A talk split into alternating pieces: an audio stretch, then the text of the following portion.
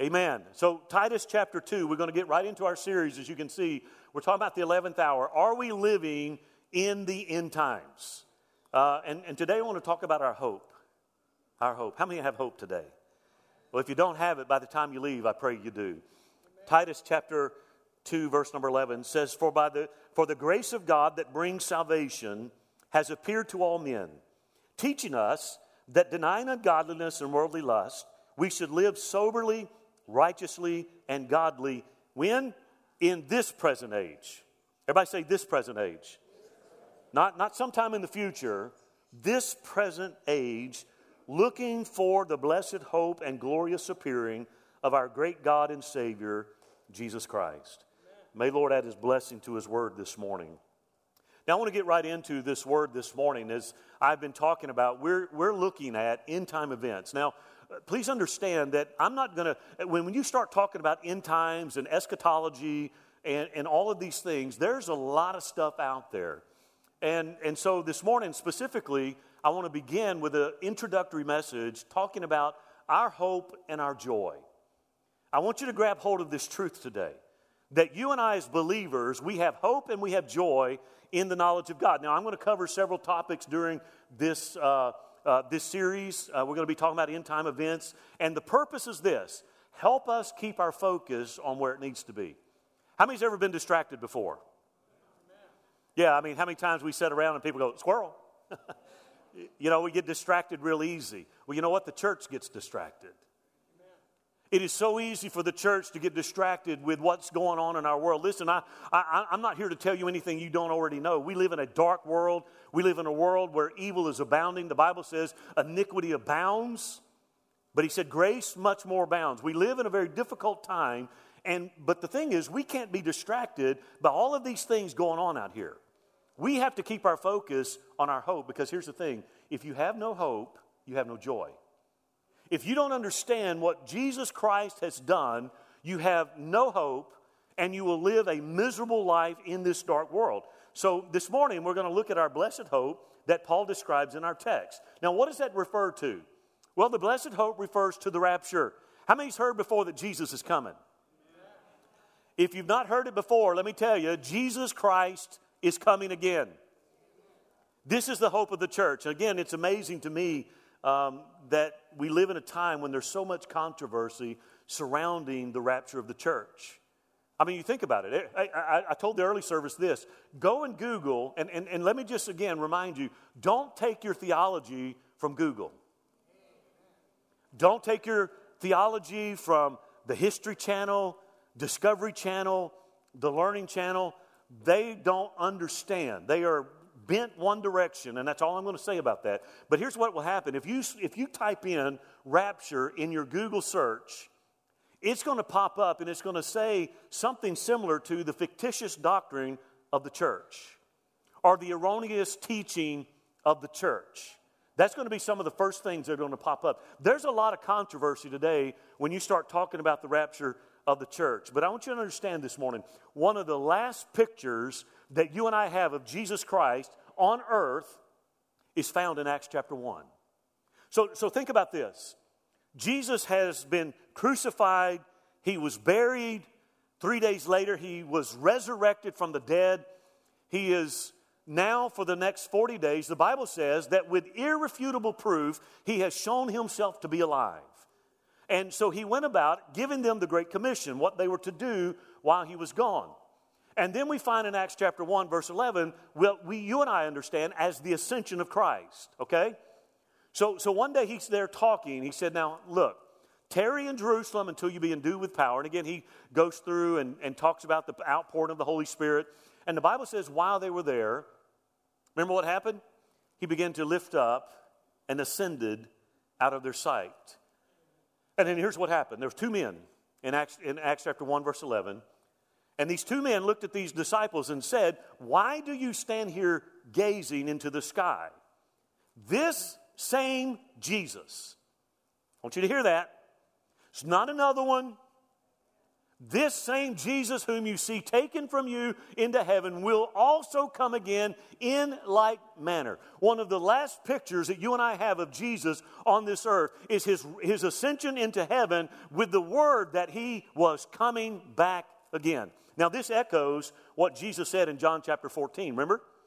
John chapter 14, Jesus is standing there with his disciples. He had been telling them uh, that he had to go away, that if he didn't go, the comforter wouldn't come, and, and all of these things. And then he says this Let not your heart be troubled.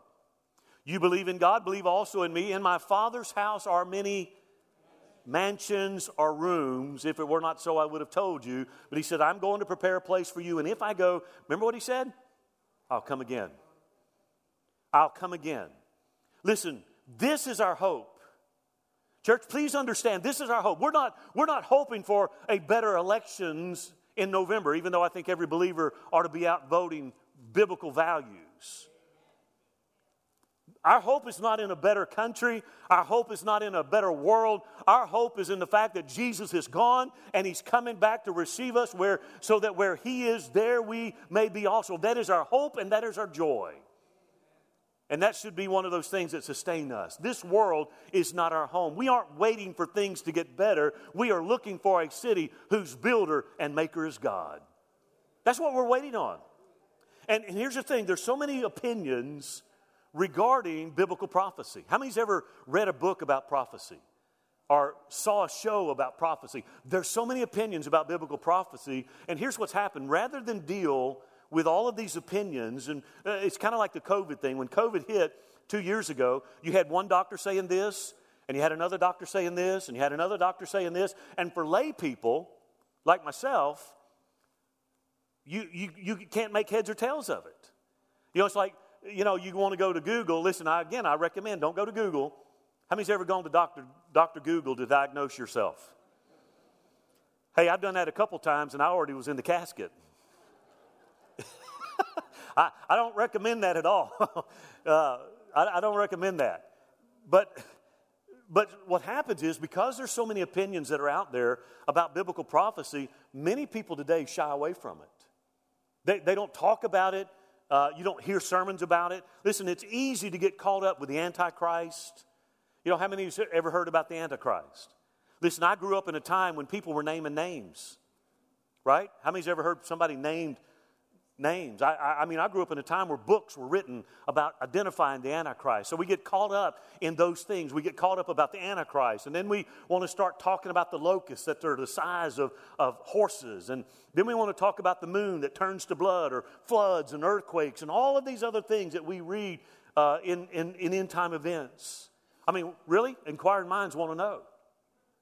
We do. We want to know about Gog and Magog. We want to know about the beast the four horsemen of the apocalypse, and on and on it goes. But the reality is this, and I want you to hear me this morning. The purpose of God giving us a glimpse into the end time events is to, number one, encourage us, the believer, and to point us to Jesus.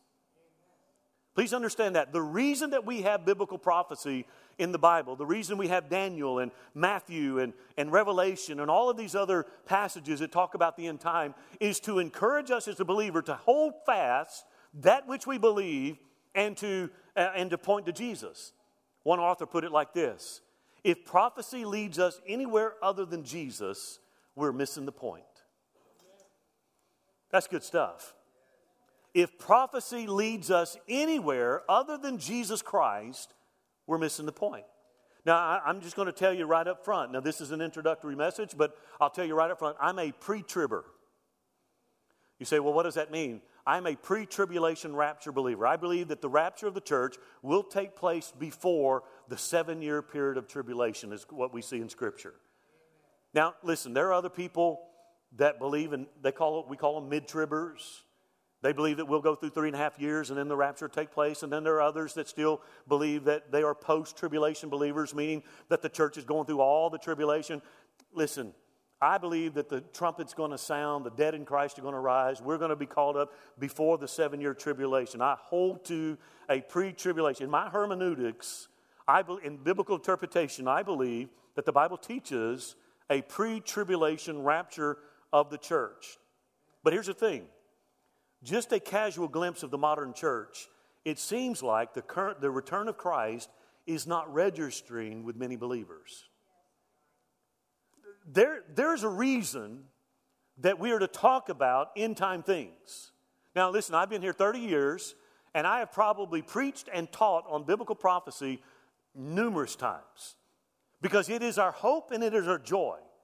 And one of the things that's happening today is because we as a church, the body of Christ, in, in, universal, has got so caught up in the peripheral things of life that we've forgotten that Jesus said, I'm going away, but I'm coming back. And, the re- and that should motivate us to, to work until he comes. That should motivate us to do everything that we can of kingdom significance because he's coming back. And when he comes, that's it. We're done. You ever wondered why Jesus doesn't take us? You ever wonder why he doesn't take us to heaven when we, when we get saved? Wouldn't that be wonderful? I mean, I, I mean, it would be wonderful if when I come to an altar and I gave my life to Christ, that immediately, like Enoch, I'm taken up. You know why he doesn't do that? Because there's only one thing you can do here you can't do up there, and that's reach lost people. God is not willing that any perish, but that all come to repentance. And as long as he tarries his return, the church has a responsibility to those who have not heard. Listen, my consensus is this from what I see happening in the church world today, is that there just doesn't seem to be much excitement about the rapture. In fact, I, I truly believe if you look at a lot of the preaching and teaching going on today, that uh, there's a philosophy today in the church world that says the church is going to become more righteous and the church is going to become more powerful and we're going to change our culture and we're going to usher in a period of utopia when Jesus returns. That's not what the Bible teaches. My hope is not in a better world, my hope is in another world. my citizenship is in heaven. I'm like Abraham, a pilgrim passing through, looking for a city whose has foundations, whose builder and maker is God. That is my hope and my confidence this morning. Listen, I can remember. How many remember growing up in the church when you heard sermons on the rapture of the church? Listen, I, am third generation, so I grew up at a time when, when, when there were a lot of things taking place in our world. I can remember a time as a little boy. Listen, by the time I was seven years old, I could marry you, bury you, baptize you, or preach you under conviction because I was at church. I said it earlier the average churchgoer today is every third Sunday. Not my day. When I was a kid, going to church. You know how often I went to church? Every Sunday morning, every Sunday night, every Wednesday night. And then my parents, my dad in particular, was a worker in the church. So I was there many times when the church wasn't even open. I had that drug problem. I drugged the church every time the doors were open and half the time when they weren't. but here's the thing I remember as a kid growing up in, those, in church that the second coming was the focus of many, many sermons.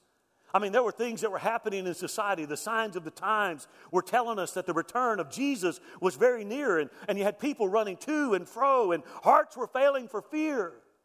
And these preachers would come in. In fact, we had a guy, anybody remember Ed Reimer? Came back in the, probably, it may have been even before Brent was here. I don't remember. But he had a banner. We, we tied on to the balcony back there. That thing stretched up to here, went all the way over to here and then back to that back wall there. And it was a, it was a prophecy banner. And it laid everything out. It was cool. But I remember those times. I remember hearing the preachers preach with such passion about the coming of the Lord. I mean, you think about growing up as a kid. In 1948, anybody remember, remember what happened? Israel became a nation in May, May 14th, 1948. It was a prophetic fulfillment of Scripture. The stage now was set for the rise of the Antichrist. And again, we've all heard that song. Anybody remember the song, the foot bone's connected to the ankle bone, the ankle bone's connected to the shin bone, the shin bone to the. You, you know that was a prophecy? That song was a prophetic song. It was a picture of Ezekiel's valley of dry bones. And it was God saying, Wake up, church. All of the nation that was scattered for all of these thousands of years, all of a sudden, in one day, He brought them together. The bone became, came to bone, and muscle and sinew came, and God breathed into them, and they stood up a nation in 1948. All these prophecy teachers began to talk about and sound the alarm that that was the last thing needed for the return of the Lord. And they began to preach and, t- and teach about all of these things that were taking place. How many remember that time? Anybody remember that time? There was an urgency about it. There was an anticipation of the return of the Lord. I mean, the, we, we talk about nuclear proliferation. We talk about the Cold War. I mean, it was almost inevitable that Jesus would come at any moment. These preachers preached with such passion and conviction and urgency that most of us went to bed every night praying for anything we might have done, any thought we might have thought that would prevent us from the, going to heaven when Jesus came back. Anybody know what I'm talking about? I mean, I confess things that I never even did because I didn't want to be left behind because I'd seen the movie. And in that movie, they got the head whacked off. I wasn't into that. So I go to bed every night and I'd pray, Lord, forgive me of this and forgive me of that. I mean, I'm trying to cover everything I possibly can because I didn't want to be left behind. Because it was men and women of God who preached with passion the return of the Lord. Listen, there was a time when the possibility of the rapture was a present and powerful reality, and, the, and that reality caused us to live a righteous life in a dark world. You fast forward to where we are right now. Listen, again, that was our blessed hope. That was our blessed hope, and it was something that we were preparing our hearts and our lives for. The second coming of Jesus Christ was the longing of our hearts. It was the subject of songs and sermons and Bible studies. And in a world that was growing increasingly dark and secular, we looked forward to and we prayed for the return of the Lord. Now jump ahead to where we are today. Man, have things changed. Anybody notice that other than me? Things have changed. Even in the church. We're not as excited about the return of the Lord. I understand that. I, I understand when I, when I got married, I used to pray, before I got married, I'd pray, Lord, don't come back till I get married. I got married 36 years. Is it 36? Okay, just, just checking. and, and, and then I would pray, Lord, don't come back till we have children. We had two. I'd pray, Lord, come anytime.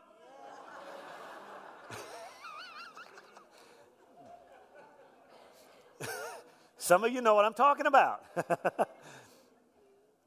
and then I had grandchildren. I said, Thank you, Jesus, for not coming back. but there was something about it. We were excited, ready for the coming of the Lord. But here's the thing if you jump ahead to where we are today, the second coming of Jesus is very rarely preached in today's world. And oftentimes, there are people in the church that look at the rapture, the blessed hope of the church, as a superstitious, superstitious longing of a people who cannot deal with reality. You can challenge that if you want to, but I dare you to get online and look at sermons and listen to what people are saying today. They're, they're, they're talking about the church getting better and more righteous and influencing the world for the better. That's not what the Bible teaches. The Bible teaches of a time when the church will become so apostate. That's, that's a fancy word that just simply means there's so many people today that are growing cold and indifferent to the things of God. We'd rather build our monuments than spend moments in, with Him. I'm here to tell you today, I'm not one of those guys. Because I believe that as long as He delays His return, that is my hope and that is my desire. That is the driving force behind me. The truth be told, many people in Pentecostal and charismatic circles no longer teach or preach about the imminent return of Christ. You know what the imminent return of Christ is? The imminent return of Christ means that He could come at any moment. Before I get through preaching this message, he could come. Before we go to bed at night, he could come. Before we wake up in the morning, he could come. Before our next birthday, he could come. We must live with that present reality that Jesus Christ could come at any moment. And it should challenge us to live in a, such a manner that we're ready to go when he comes. The teaching, the teaching of his return is fading fast. People no longer want to live with the reality that he could come back at any moment. And because of that, we're no longer motivated to live in such a manner that glorifies Him. We live in a time today when people use the grace of God as an excuse to do evil behavior. That's where we are. We have people today that are doing things that God would never, that Jesus would never condone. They're doing it and say, Yeah, but I'm saved by grace. my theological term to you is B O L O G N A. God's grace doesn't give you a license to go out and live like a heathen. It saves you and empowers you to live a bold and righteous life before the Lord. Holiness without, uh, again, without holiness, you can't see the Lord. That's what the motivation of heaven is all about. Listen, hear me this morning. Hear this preacher today. That regardless whether it's popular or not, fashionable or not, acceptable or not, the Bible clearly teaches that Jesus Christ is coming back. He's coming back for his bride. He's coming back to rapture the church. He's coming back to pour out his judgment on a world that has rejected him. He is coming back to purge the earth of sin and to cast Satan into the bottomless pit. Listen, I'm here to tell you today, I don't know about you, but I'm ready to step across into the gates of pearl and walk on streets of gold and see the walls of jasper and the, and the crystal river. I'm ready to see that. I'm ready to see that. I'm ready to hear my father say, Well done, good and faithful servant. That's a longing in my heart. I want to hear him say, You've been faithful over a few things, and I'm going to make you ruler over many things. So come on in to the joy of the Lord. In our text, notice what Paul wrote to Titus. Paul said that the grace we have, it teaches us how to live in these perilous days. I'm not here to tell you that the world's going to get better. I'm telling you that iniquity will abound. I'm here to echo what Paul said to his son in the Lord, Timothy. Know this also, Timothy, that in the last days perilous times will come. That's what I'm here to tell you today, that perilous days are among us. Look at our, the temperature of our society today. We have taken uh, Christians who have been the rock of society, we have taken Christians who have founded hospitals and foundations that help people. We are now turned them into domestic terrorists because they dare to disagree with a world that's laden with sin. Paul said, This grace teaches us how to live with this blessed hope. Notice this grace enables us to renounce ungodliness and worldly passion. Listen, don't tell me, well, I just can't help myself. Nonsense. He said, The grace of God will enable you it will enable you to renounce ungodliness and worldly passion. Not only that, he says it will also teach you how to have self control. I just couldn't help myself. You a liar? Because you can. I know that's tough.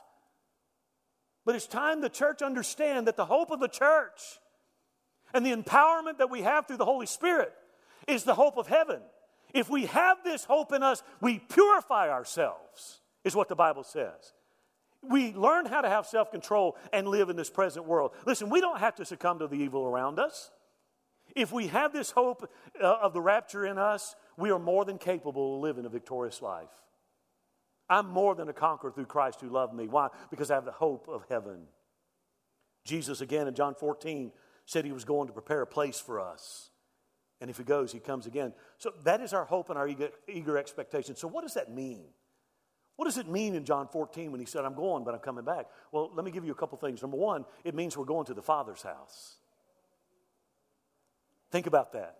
I was telling Devin earlier, I know it was a song before he was ever born, but they play it, have the radio going on out the whatever they call that machine out there that plays music.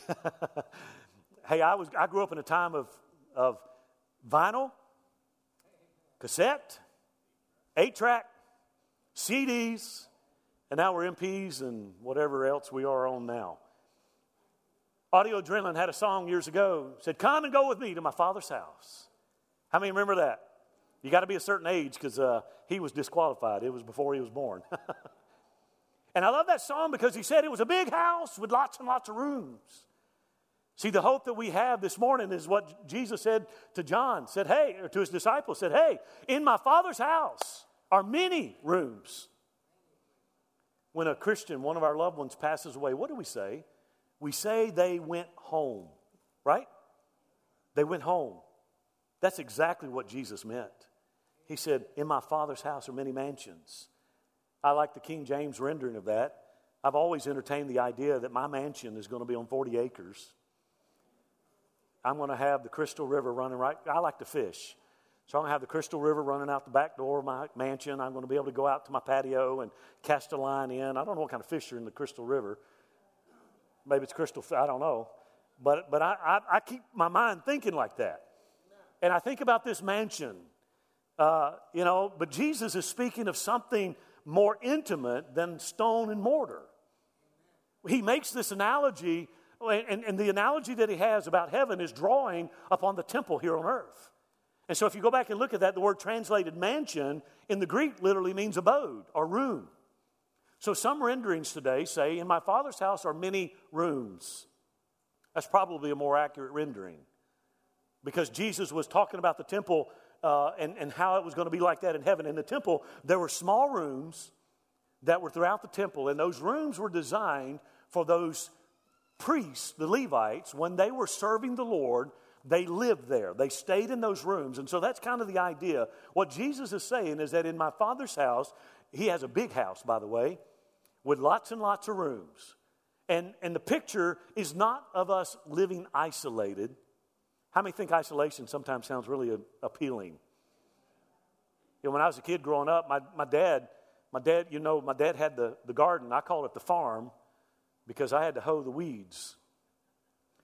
So, fast forward, I hated it when I was a kid, but now I'd love 10 acres of land where I could go out and plant me a garden and have my grandkids come over and weed it for me. you know, I, I, mean, the idea of, of living out like that and, and the solitude, but that's not what the Bible teaches. You know, one of the things I love about uh, heaven, and I mentioned this last Sunday, but I'll say it again with Sister Martha over here. I, whether it be Mexico, whether it be Poland, whether it be Asia, somewhere like that, you know, when God's people get together, it doesn't matter what language they speak. There's a kindred spirit that when the body of Christ gets, that's heaven. Heaven is not going to be uh, the Hispanic over here, the Asian over here, the black over here, the white over here, the, the, the Asian over here. It's not going to be the islanders over here. That's not what it's going to be like. It's not going to be isolation and separation. It's going to be uniting together. Nation, from every tribe and nation and kindred on earth will come together and we're going to worship Him. What Jesus is saying about the Father's house is that there's lots and lots of rooms, and it's a picture of us coming together, living with our Father. It's the idea of a father waiting for his children to come home and to welcome us home. You know, for some people, going home is not very exciting. The reception is not going to be what you want it to be. But you know what Jude says? Jude says that Jesus Christ will present us with exceeding joy. Think about that. With exceeding joy. When I get to heaven, whether it's today, tomorrow, or a 100 years from now, I hope not a 100 years from now. But whenever it is, Jesus will be anticipating, hey, Father, hey, Mike's home. Mike's here. He's excited about that. He's excited about you. If Jesus Christ is Lord of your life, when you go and you step over into that place called heaven, He's going to have great anticipation. And He say, Father, they're here. You ever had somebody come? I, I remember as our, our, children, when they were growing up, if somebody came to, to, the, to the house to stay with us, they got giddy about it. Because somebody was coming to the house. Somebody was going to spend some time at the house. You know, rules don't apply when somebody's at the house. Some of you have the same household I did. you know, Jesus is going to be anticipating that. In my Father's house there are lots of rooms. If we're not so, I would have told you. Here's the thing there's room for everybody, but not everybody will accept the invitation. Number two, it's a place prepared for me. I want you to think about that. How many of you, if somebody says they're going to come to the house, go through the same routine that we all do? If somebody says, hey, I'm going to come and stay with you for a few days, what do you do? You wash the linens, right? We don't wash them until somebody comes because we, we don't care if they're dirty. But if somebody's coming to the house, we wash the linens, we wash the towels, we spick and span the, the tub because we don't want them to think we're filthy. we go out and get some smell good and we spray it all over the house. Come on, come on. We, we, we just, we Febreze it all. Or we take the Fabuloso.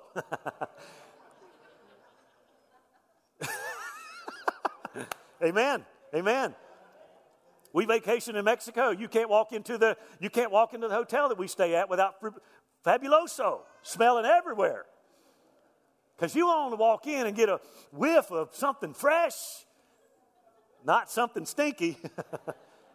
we do the same thing. We get, we get excited about it. We worry about the sleeping arrangements and we, we get the linens ready, make sure there's room in the closet for their clothes. Jesus, think about it. Jesus said, I'm going to prepare for you. That's a big deal. He's going to make it personal. You know, he's been waiting on, he's been working on my place for a long time. 56 years he's been working on my room. He's getting that A settled just right. He's getting that crimson tide ready to go. I mean, he's just getting it right. he's making it for me, making it personal. He's, going to, he's gone ahead to prepare a place for each of us. And again, we, we already know about the splendor of heaven. The Bible tells us how wonderful and beautiful this place is. We already know about the gates of, pearl, and, and, and, we know about the streets of gold, and the walls of jasper, and the crystal river of life. We know about the, the choir that sings before the throne. We know that there's no sun or moon there because the Father and the Son are the light thereof. We know all about that. We know how wonderful heaven must be. But Jesus says, as wonderful as it is, I've gone ahead to prepare your room for you, and I'm waiting on your arrival. Listen, if you don't get anything else I say, please understand that if you are a believer today, Jesus has gone to prepare your place, and He's going to come back for you to get you to move in. Why does He do this? He does it because He loves us. He does it because He's anxious for us to have that reunion. I say anxious, Jesus doesn't suffer from anxiety, but he's, just, he's anticipating our return. I want you to think about this.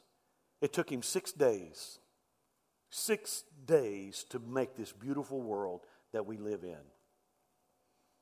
If you've ever traveled, you've seen some of the most spectacular sights that there are. I've seen mountains that will melt your mind, oceans, deserts that just are incredibly gorgeous. I mean, the, the world is a wonderful place. Listen, I tell my children all the time don't give me stuff, give me moments. Amen? I got enough stuff. My stuff has stuff. I tell my kids, don't you dare throw anything away when I die, because that's your inheritance. I'm spending their inheritance. I'm enjoying it because they're not going to. They don't care about oil cans and and, and uh, porcelain signs and gas memorabilia. They don't care about that, but I do. And they better, anyway. There was a point there. I forgot what I was talking about. What was I talking about?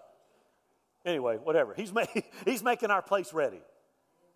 And the last thing it means eternity with Jesus.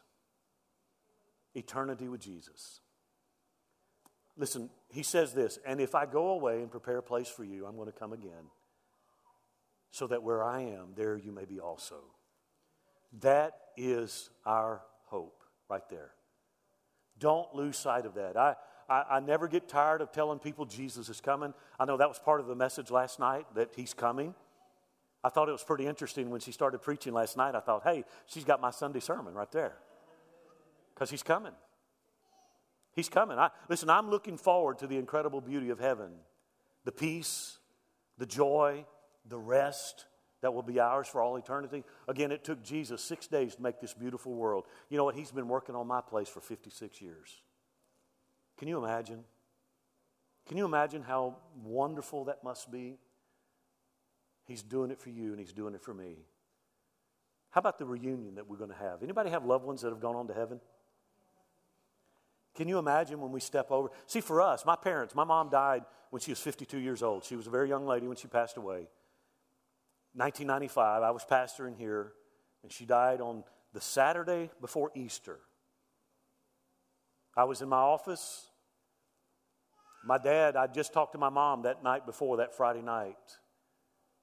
We were up here getting things ready for Easter. The church had been doing some, you know, we, we, we started out really a small church and God just began to bless and we began to grow. And I remember sitting in my office and my wife shows up with my kids and informed me that my mother had dropped dead at home very young. Then my dad passed away in 2012. My grandmother's gone. My grandfather's gone. Loved ones that have gone on. You know what? When that trumpet sounds and I step over, oh, happy day. People that I've loved and missed, I'm going to see them again. See, that's one of the things that makes heaven heaven is I'm going to have a reunion with all those that, have loved, that I love. Jesus is coming again. But listen, there's one thing that stands out to me above all that other stuff. He's going to wipe every tear from my eye, every pain. Listen, I'm at, an age right now that what don't hurt don't work. But you know what? When I step over on the other side, come on now, I'm getting a new body. I'm getting a new body, and I don't have to worry about Weight Watchers. I don't have to count carbs. Amen. I don't have to go to the gym and work out all the time. I'm going to get a new body. it's going to be 30 years of age. I'm going to be a, the epitome of health and healing. Temperature's going to be 70 degrees. hey, don't take my vision of heaven away. But you know what heaven is going to be like? What's going to make heaven heaven is when I'm going to get to see Jesus. The one who looked at me and my sin and my depravity, and he said, Father, if I go to Calvary, Mike Mizell will, will not have to die and go to hell. I'm going to see my, I'm going to see my Savior. I'm going to see the one who did it for me when he knew took upon when he when he hung up on that cross and he said, Father, forgive them. I'm doing this for Mike. I'm doing it for Sean.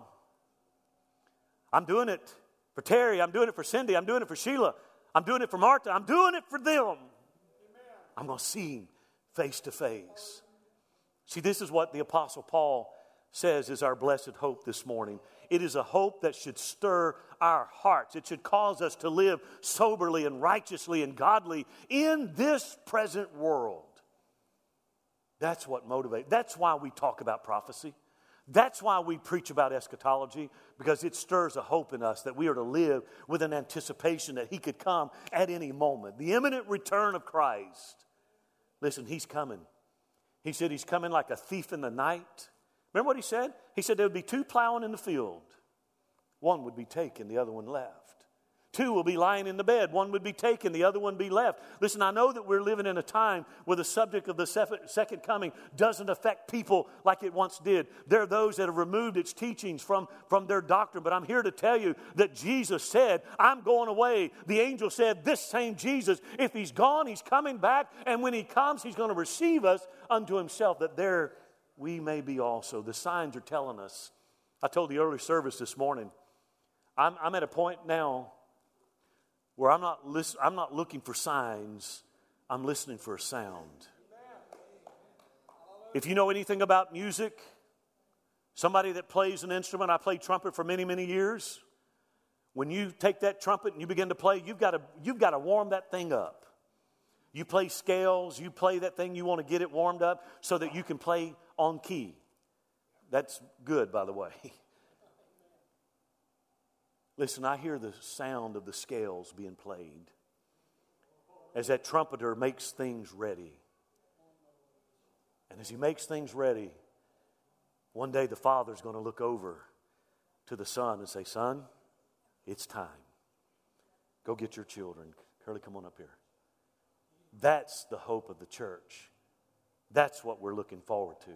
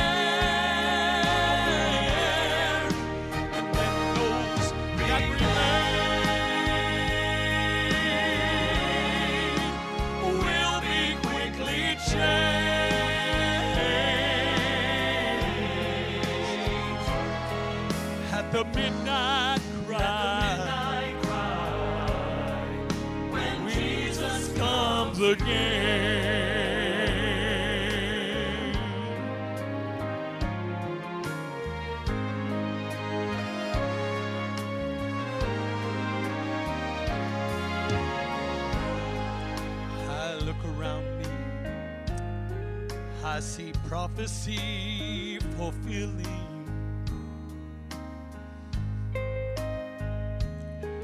And the signs of the times,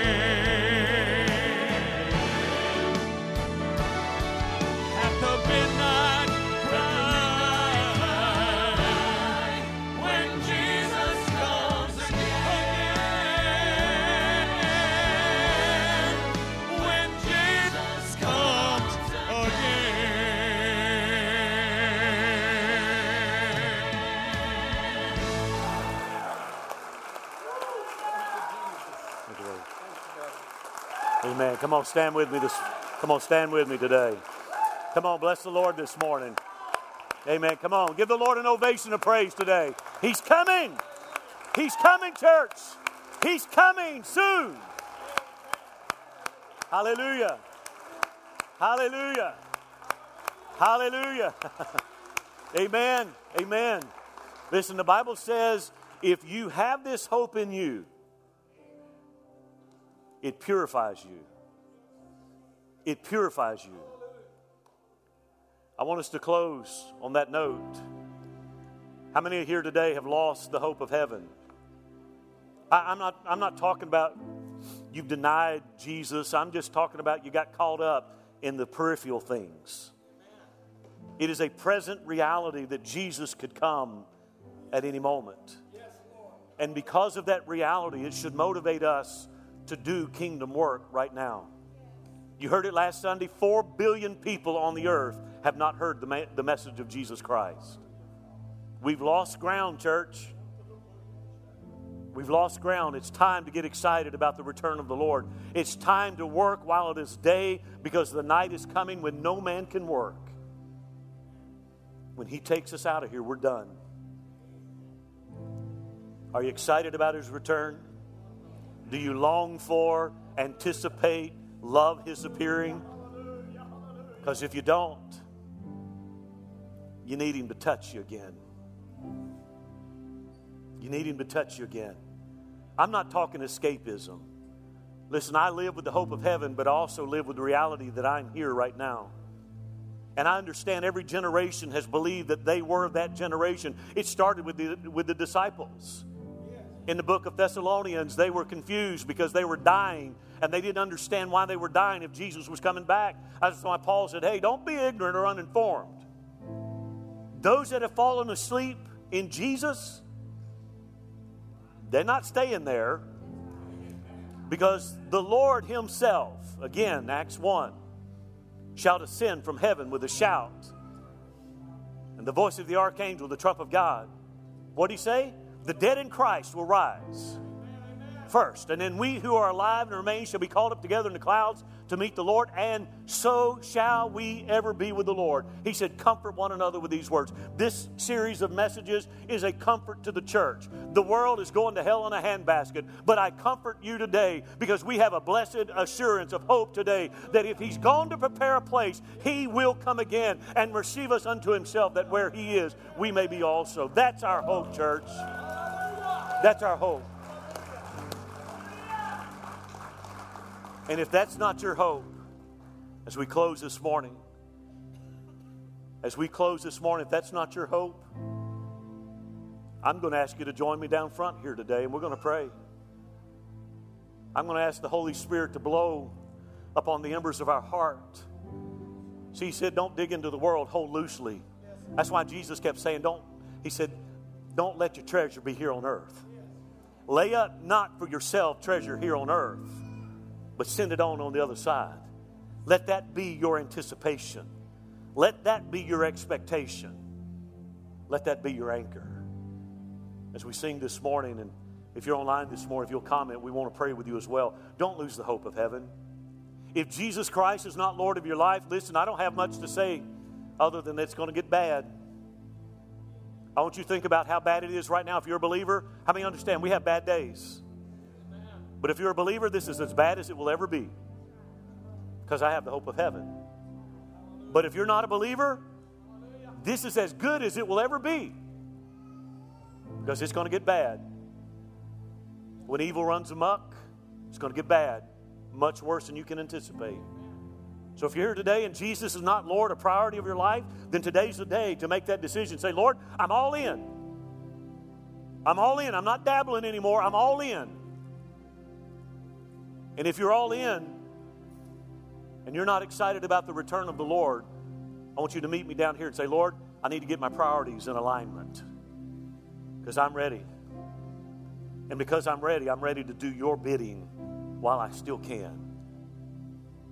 And also, if you need prayer for anything, please, anything you need prayer, I want you to come. You're not in this by yourself. Go ahead and sing. And as I sing, would you come? Shall come with trumpet sound. Hallelujah. Oh, may I then. Come on. You need prayer. I want you to come. Come on, this is your time. This is your day. Get excited again about Jesus. His righteousness alone. Thank you, Lord. Faultless stand before Thank you, Lord. Thank you, Lord. Thank you, Lord. When he shall come with trumpet sound. Oh, may I then in him be found, dressed in his righteousness alone, faultless stand before the throne. Come on, we'll pray with you. Come on, Fred. Christ alone. It is our cornerstone. Cornerstone, weak made strong in the same.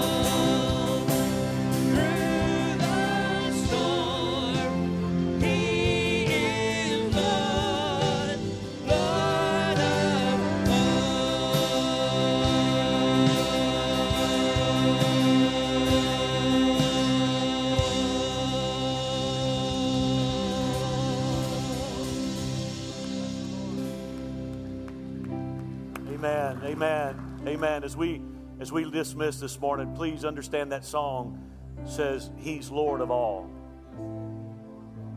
You walk out of here understanding he's Lord of all. I want to say this to our young people here today.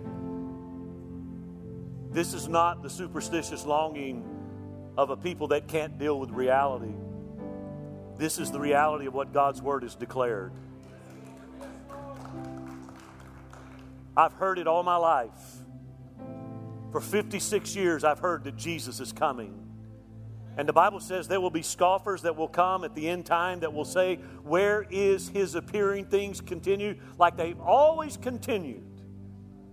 What I say to that is, I'm 56 years closer to the return of the Lord than the first time I heard about it. It does not deter me, it does not sway me, it does not discourage me. He's coming just like he said. 333 specific prophecies in the Old Testament spoke of his first coming. Many, many more speak of his second coming. If he came the first time just like he said, he's coming back the second time just like he said. That is our hope. And I want you to walk out of here today confident that he's gone to prepare a place. If Jesus is Lord of your life, he's working on your room right now. And when it's ready and he's ready, he's going to call you home. And we'll get to have a move in day. Listen, this series, we're going to unpack many, many things. And again, the whole idea is number one, to keep Christ centered and to encourage the believer to hang on. We've got too many believers that are waving the white flag saying no mas. We don't need that anymore. We need believers that will plant themselves in the truth of God's word and say, He who overcomes, I will grant to sit. That's what he said. I'm preaching this so that we can be encouraged we can focus on Jesus, and we can overcome until He calls us home. Father, today I love you so much, and I thank you. I thank you for the hope of heaven. I thank you for that eager anticipation of the imminent return of our Lord and Savior, Jesus Christ. Lord, I pray that our minds have been enraptured by the truth of your imminent return. Lord, I pray that because of that imminent return that we would live soberly and righteously in this present evil world. Lord, help us. Lord, you've called us to be different than the world. You've called us to do kingdom work, Lord. Help us to be motivated because you're returning. Lord, help us to do kingdom work, to be kingdom minded in all that we say and all that we do. Now, Father, I pray that you'll carry us out of here today, and I pray that the hope of heaven tucks us in tonight and raises us up in the morning should you tarry it. Lord, may it light something up in us, Lord, in our spirit, Lord, the anticipation and the excitement. Lord, I pray for our our students and our children, Lord. May they also grow up with that anticipation of your soon return, and may they live with that motivation to be sober and to be righteous in this present evil age. Now, Father, I pray you'll go with us today, and I pray that you'll take us out of here, Lord, with that eager expectation that this could be the day. Lord, give us a great afternoon, I pray, and Lord, this week, should you tarry, I pray that you put people in our pathway that we can share the good news of Jesus Christ and the hope of heaven. Lord, and should you tarry, bring us again at the next appointed time, once again ready to join with brothers and sisters from all over, ready to worship and to magnify a name that's above every name. Go with us, I pray. I love each and every one. I ask your blessings upon them in Jesus' name. And we all said, Amen. Amen. Thank you for being with us online. I look forward to seeing you next time. God bless you, and I love you very much. He shall come trumpet sound. Oh, may I then in him be found, dressed in his righteousness alone. Faultless